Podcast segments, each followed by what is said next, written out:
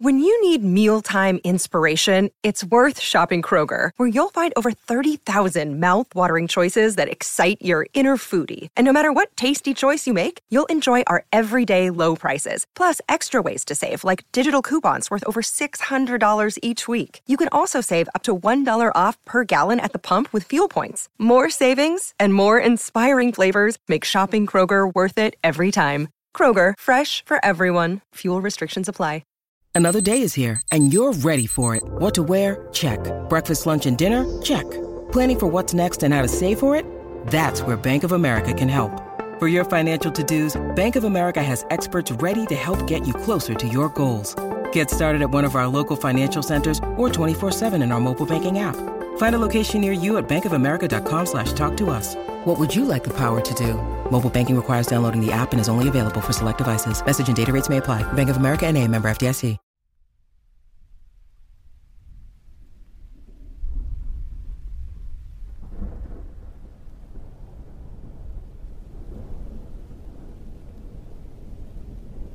Since I was a kid, my dream was always to be a magician.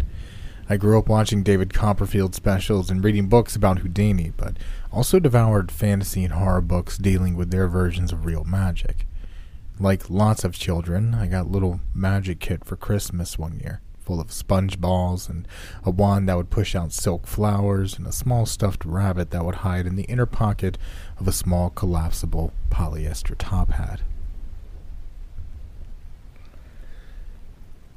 Unlike most children, I stuck with it, and any family vacation led me to begin meticulous research of any magic shops on the route, followed by a campaign of whining and extra diligence in those chores to ensure that I got the necessary detours to pick up some new book or item. Even at 35, I still truly love magic, believe in magic. I want to hone my craft as a stage magician, which has been my trade for the past few years, and still hold out some dim hope in the deepest recesses of my heart that one day, just maybe, I'll see real magic instead of the illusions I perform. But I know that's not realistic or likely, so I practice stage magic in its place. Pick up new tricks where I can by working as backups and assistants to more well known and experienced illusionists. And that's how I got here. Holding a noose for this fat drunk fuck known on stage as the Great Sadir. It's very much up to debate if the Great Sadir was ever actually great. From what I hear, he was never very original or talented, but early in his career, he had a whole Indian mystic theme going that was unique enough to draw in decent crowds. Then he got bit by a snake, spent a week in the hospital due to infection, and after that, he apparently pretty much said, fuck it. Goodbye, cool turban with mysterious sitars playing in the background. Hello, cliche top hat and weird 80s synth music blaring like a-ha and Depeche Mode on Slow Train to Hell. When I got to him, he was a bad alcoholic and a worse stage performer, but the tragic thing was that he did have a lot of knowledge and some talent. I saw an opportunity to learn, so I joined up with him. And he has taught me a few things, though he doled them out with an agonizing slowness to ensure my continued servitude. But fuck me, I think I've learned all I can, and I'm at my limit. He's half in the back already, and it's the early show. When I finally clinch the fake noose around his fat neck, I find myself wishing he didn't have the harness. Afterward, I hit the alley behind the lounge. We're playing at full speed, still trying to decide if I'm going to get dinner or pack my shit and head out. That's when Johnny Quick comes up to me. If you don't follow magicians closely or didn't a few years back, you probably don't know who Johnny Quick even is. But there was a time where he was a BFD in certain magician circles. He was never flashy and he never played big venues, but he always had money and he could do tricks that other magicians couldn't spot. People just chalked it up to how fast and nimble his hands were, which was where his name came from. It stuck, and he started using it as a stage name until he suddenly fell off the map a couple of years ago. I knew all this because I'm obsessed with magicians, not because I ever met him, and meeting him, dirty alley or no, was a huge deal for me. After a moment of stunned, idiotic silence, I stepped forward and shook his hand. I was about to launch into some embarrassing gushing about how awesome he was when he beat me to it. Hey, I'm Johnny. Your name's Keith, right? I nodded, beaming like the girl with the bedazzled headgear who just got asked to prom. I saw your show. Christ, Sadir really is shit, huh? I laughed. you have no idea. He grinned. Your stuff was good, especially your close up work with that woman from the audience. I felt myself flushing at the compliment, but he was already moving on. Good, but not as good as it could be. I can help you get better. Way better. I felt lightheaded. Was this some kind of prank? Uh, really? You do that? He nodded and I went on. Well, sure, that'd be awesome. What did you have in mind? He glanced up and down the alley with a theatricality only a magician can muster before leaning in towards me. How would you like to learn real magic? Over the next week, Johnny taught me what he knew. And what he knew, surprisingly enough, was actual, real magic. Specifically, two tricks. He could make things appear and make things disappear. At first, I thought it had to be an illusion, of course, but over time, as he showed me how to increase my speed, the proper angles to hold my hands, the images and words I had to hold in my head depending on the object I was working with, I realized it was real. It was actual fucking magic. The funny thing is, once you know how to do it, it's easy. It really just feels like a natural extension of normal legerdemain, aka sleight of hand. But instead of palming an object or pulling it from a hidden pocket, you were literally pulling it out of thin air. Within some limits, you could pull any object you could clearly imagine into the world, and you could make most objects you could lay on your hand disappear. I asked Johnny how he had learned how to do it, and he always was vague, but after I had it down, he told me a bit more. He said he had used to run with a pretty eclectic crowd. Magicians tend to draw some odd birds from time to time. He had a buddy that was in some kind of secret society or cult, supposedly, and whatever bullshit that might have been, he had apparently picked up some real power along the way. He wouldn't tell Johnny much, but he did teach him how to make things appear and disappear. Johnny said the guy had told him that you weren't really conjuring new objects or destroying old ones. You were just pulling them from or sending them to a different plane of existence he called the Nightlands. He never told Johnny more about the place, but he did say there were rules to using that kind of magic. First, if you make something disappear, you need to make it or something of similar value reappear within an hour. Second, if you make something new appear, you need to make it or something else of similar value disappear within an hour. When I asked what he meant by similar value, Johnny shrugged. Best he could tell, it didn't have anything to do with the size of the thing or how much money it was worth. He said you got a feel for what was needed over time, but when in doubt, just keep your mind blank when you were doing the balance, and the trick would bring or send something that was appropriate on its own. That's what he called it doing the balance. He said that you always had to do the balance or it created problems. When I asked what kind of problems, he looked at me for a long time. Let's say you pull a coin and you just say, fuck it, I'm not doing the balance. Well, a few hours later, your car keys might disappear, or your cat. Now, let's say you make something disappear once or twice without doing the balance. Maybe you find a random shoe that doesn't belong in your house sitting in the middle of your living room, or a tree, or something that looks like a spider mated with a mole rat. These are real examples I'm giving you from times I decided to test the limits of not doing the balance. It's a bad fucking idea. Okay, got it. All the ways do the balance. He nodded. Exactly. Which brings me to my next point. I need your help. Two hours later, we were standing on the stage of the Burnt Rabbit, an industrial music club that had become some kind of neo goth grotesquerie before finally going bankrupt a few months earlier. Unbeknownst to me, when it was still open, the Burnt Rabbit used to host underground magic competitions Most of it was more shock magic and body horror spectacles, but occasionally you would get real artists like Johnny to show up as well. Unfortunately, Johnny, who through the smart use of his magic and diligent doing of the balance, had amassed a small fortune, had also amassed a large heroin addiction. When he showed up the night of the magic competition with Juliet, his girlfriend and assistant of the month, in tow, he was high as a fucking kite. But that didn't stop him. He leapt up on stage to thunderous applause and screams, going through a series of small tricks with such ferocity and speed that the crowd continued cheering like it was a rock show. This only encouraged him, of course, so he decided to up the ante. Swaying on his feet, he swirled his hands around and tapped Juliet on the head. She popped out of existence like an overripe soap bubble. The crowd fell deathly silent, and then they began to roar. He turned to face them, his arms raised in triumph. The plan was he would pump the audience up for a few seconds and then bring her back. Instead, he started to yell out to the people packed in the small club. He distantly felt himself stumble and then fall. When he woke up, it was two days later, and he was in a hospital room. He learned that he'd almost died of a heroin overdose.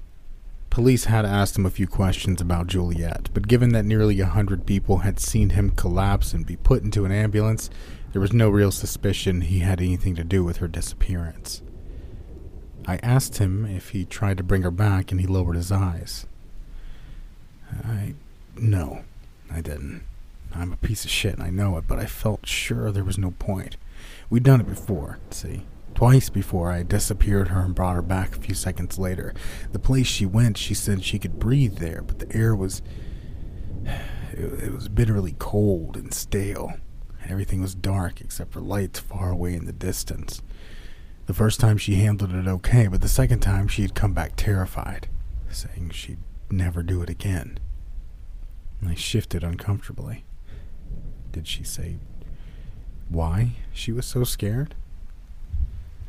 He glanced up at me, his face drawn.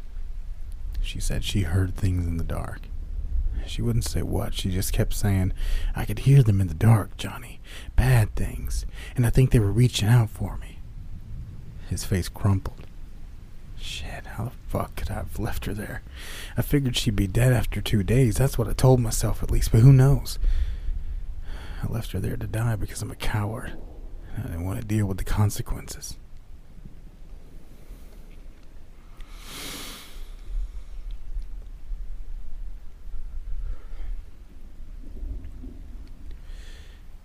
His eyes were red rimmed and fiery as he went on.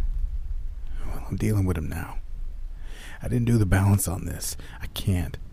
I've tried sending different things over, but nothing works, and I think the magic has sent something over to balance it for me.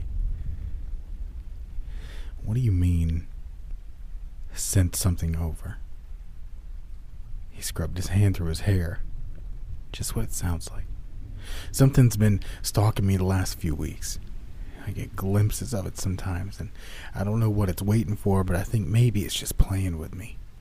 From what little I've seen, it's not something I want to play with. He gestured around at the stage. I came back here the night before I met you and tried to bring her back. I tried to do the balance.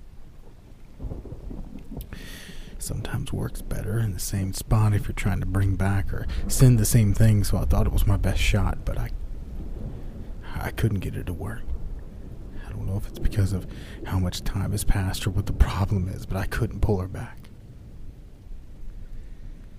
I was going to ask why not when I heard thunder coming from outside. Oh, shit, fuck. That's it, it's here. His eyes were stretched wide with fear. You have to help me. We have to try again. I think if we both do it together, we can pull her back through. Boom. He looked across the darkness of the club to the far end, where I could barely make out large double doors jumping inward from some massive impact outside. If not for the chains run through the handles, they would have burst open already. Okay, okay, fuck. Let's try. He nodded hurriedly. We got into position. Johnny had never showed me how to pull something with another person, and I wasn't sure he knew how either, but after a couple of false starts, I felt it starting to work. Boom! And then a metallic, wrenching sound as the doors finally gave way. I glanced back up to see a large silhouette framed in the dim light filtering in from the lobby windows. I couldn't see much, but it was enough to know I was giving this five more seconds, and then I was gone. I turned back to the task at hand and felt something give, our combined efforts finally synchronizing to pull the girl back. Her body thudded to the floor like a carcass on a butcher's floor, and I felt my gorge rising at my first glimpse of her. I remembered the thing approaching us and looked back up, but it was nowhere to be seen. It seemed like bringing her back had done the trick, and I felt a surge of relief mingling with my fear and disgust. Johnny was on his knees beside her, weeping. He reached out as though to cradle her head, but half of it was gone, along with a good portion of her left side. It looked like it had been torn away by something large. As for what was left, her flesh was torn and cracked in various spots, patches of her skin, various shades of light blue veined with bruises and lines of black. I saw something gleaming on the patch of her shirt that was left to partially cover her remaining breast, and I felt my anger building when I saw what it was. It was a cheap little brass pin that showed a lightning bolt with three stars around it. And in the center it said, Johnny Quick, Master Magician. I took a couple of steps back. You're a fucking asshole. Johnny said nothing. He just kept crying, his thin hands, usually so supernaturally sure and fast, fluttering back and forth over her ruined body like troubled birds looking for a place to light. I wanted to feel sorry for him, but I didn't. I wanted to thank him for what he taught me, but I wasn't sure if it was much of a gift. That was all six months ago. I have my own stage show now, and I'm doing really well. At first, I swore I would never use what Johnny taught me. I told myself it was tainted and far too dangerous. But then I had a really bad set. The crowd hated me, and a group of drunk college kids were down front heckling. I just needed to shut them up. So I pulled a sword out of thin air, and then I pulled a suit of armor to go with it. I sent it back, got to do the balance, but the roar of that audience had told me what I already suspected. The next night, the audience was twice as large, and by the end of the week, my shows were sold out. Everyone has their addiction, and I've found mine. I can't stop using it, and I'm trying to do the balance, but sometimes I'm not sure what that even means. Just because I can use magic doesn't mean I understand it, and just because I try to balance things doesn't mean I really know the price to be paid. I heard last week that Johnny was found outside his condo, his head caved in and his chest ripped apart. They have no suspects, of course. I keep telling myself that he was self destructive, that he probably couldn't live with what he had done to that girl, so he brought something over or didn't balance again just so he could die. And maybe that's what happened. Maybe I'm standing at the edge of a black pit, pretending I know something that is unknowable. And as I look down into that darkness, reaching out my hand to touch that wonderful magic, something is crawling up to meet me and take my hand in kind. I have to go. There's a knock at the door.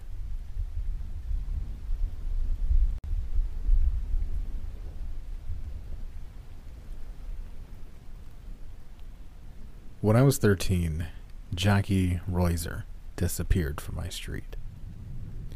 He was three years younger than me, and while I knew him, we never played together or hung out or anything like that. He was a quiet, nerdy kid who kept to himself most of the time, and he had a dark birthmark above his left eye that had gotten him nicknames from the meaner kids at school. And while I felt a bit bad for him, I also knew that if he came around me and my friends, someone would wind up messing with him. So I ignored him, and thankfully I rarely ever crossed paths with him, despite him living just a couple of hundred yards down the street. The last time I ever did see him, the last time I guess most anybody saw him, was the year a new fair had come to town. It had been set up on the edge of town since before Halloween, and while it had been popular for the first few nights, by the second week in November, things were winding down. Word was that it'd be gone by the weekend. That's when I decided to go. My family didn't have much money back then. My older brother was starting college, and my mom was worried about getting laid off again through Christmas. I hadn't gotten to go when my friends all went back in mid October, but I'd saved up some money since then. I asked if any of them wanted to go again, but they were either busy or weren't interested. The idea of going alone killed some of my enthusiasm, but somehow the idea of weeks of scrimping and saving my allowance for nothing was worse. So I went. The fair was decent, but not great.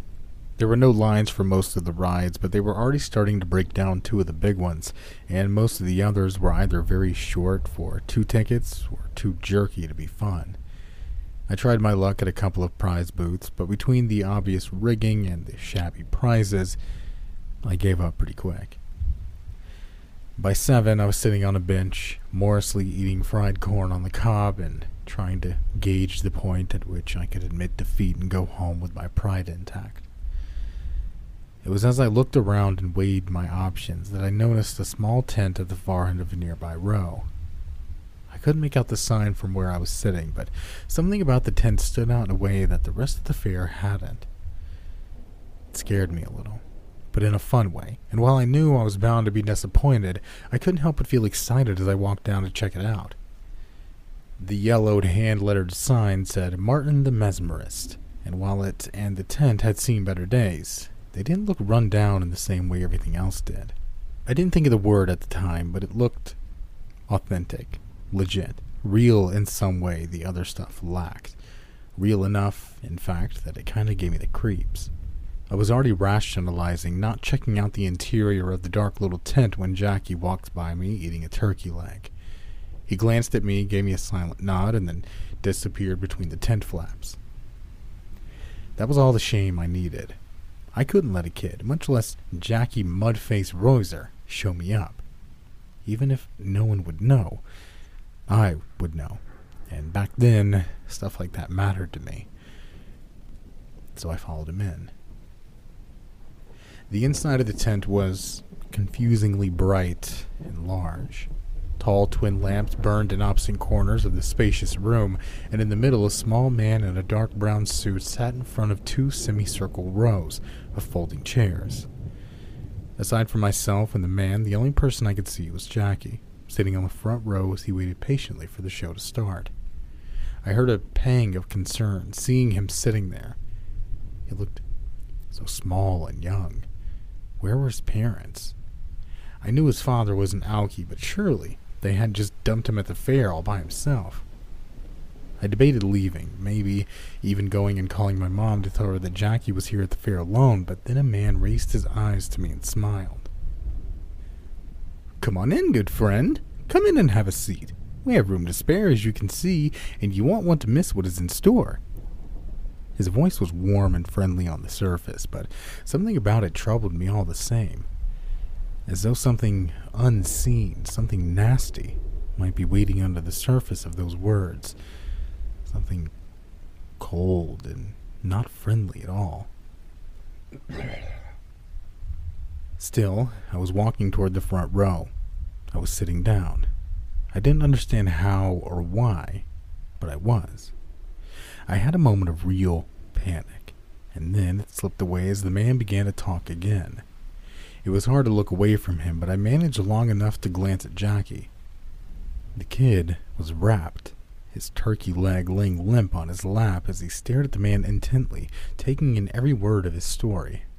The man was talking about olden times, about times before cars and movies and science, when people understood things better, respected things more relied on what they knew in their hearts instead of what they were told. Times when magic wasn't a trick, but a truth, and the truth was the law. I don't remember all of it. My head was swimming as he spoke, and most of what he said made little sense to me. He talked about words having power and places having wills of their own. He talked about things hiding in the clouds and festering deep in the rotten places of earth. I felt like he talked forever, my mind and soul falling down the wells of his voice, a well without light or an end. I remember him reaching out and touching my forehead with a cold finger before doing the same to Jackie. I remember him looking between us before grabbing Jackie's left hand and writing a word on his pale and greasy palm. He used a red pen or marker, and even now I remember having a second where I was distantly afraid he'd cut Jackie before realizing it was just writing. Just that one word in his crooked handwriting. Aradat. The next thing I remember is sitting back on the bench I'd started from. My head was pounding, and I had a bewildering moment where I thought I was just sick and confused from something I'd eaten. And then I remembered the tent, the man, and Jackie. I ran down to where the tent had been, but nothing was there. The stand next door, a place where you threw darts to pop balloons, was already closed for the night, and as I looked around, I didn't see anyone at all. I suddenly had the thought that I was trapped here somehow, stuck in this place forever, and forever alone. But no, I was being stupid. It was getting late, and the place was just closing for the night. And much like everyone else, I needed to be getting home. I started walking back toward the bus stop, my mind still trying to make sense of what I remembered. Had it been a dream? A side effect of the fried corn or the hot dog I had earlier? I was tired and still felt bad, but could I have really fallen asleep? I froze in my tracks. Down the road ahead of me, just about to turn down a side street, I saw two figures walking together under a streetlight. One was a small man in a brown suit. The other, even from behind, I could tell it was Jackie.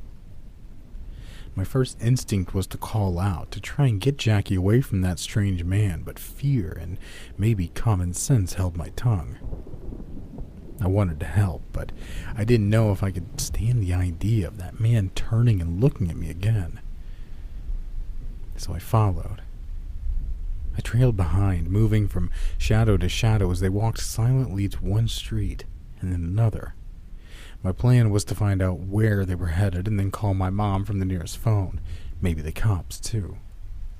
Then I turned to the next corner they'd taken and saw their destination.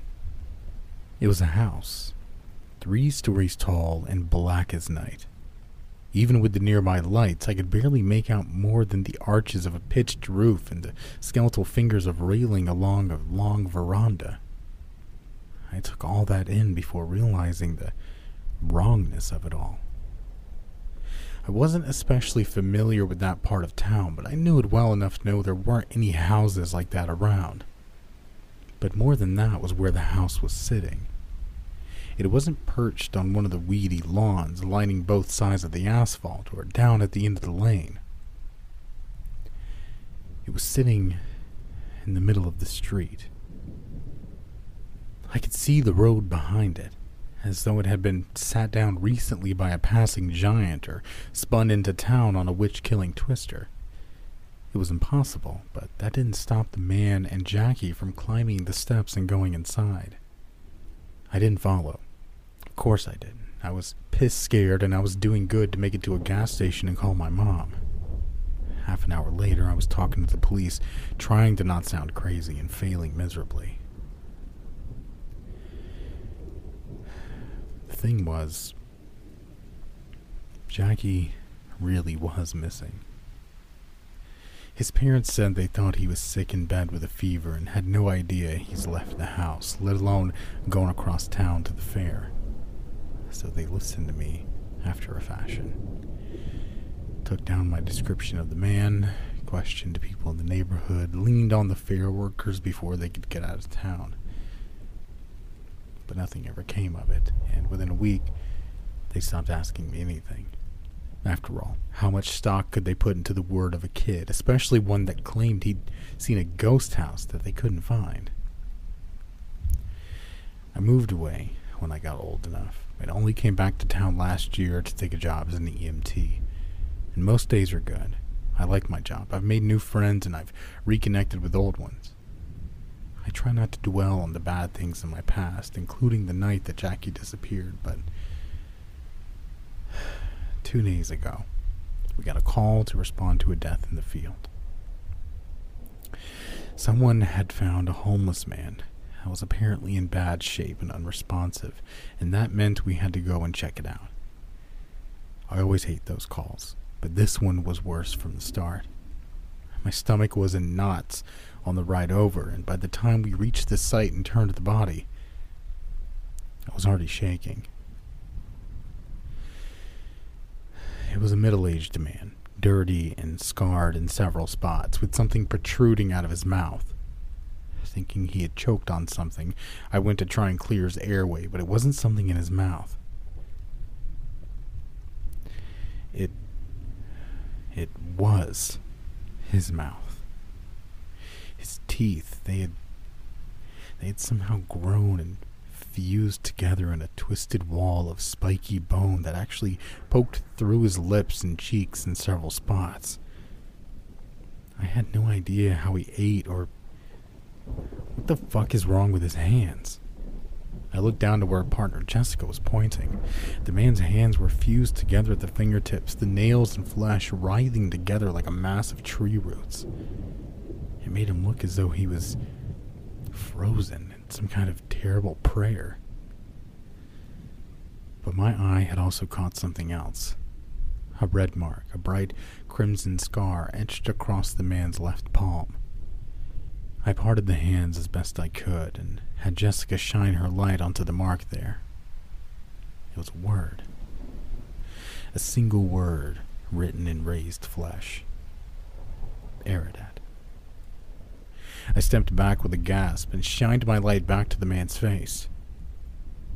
He was buried under the matted hair and dirt, but that red birthmark was still visible over his left eye.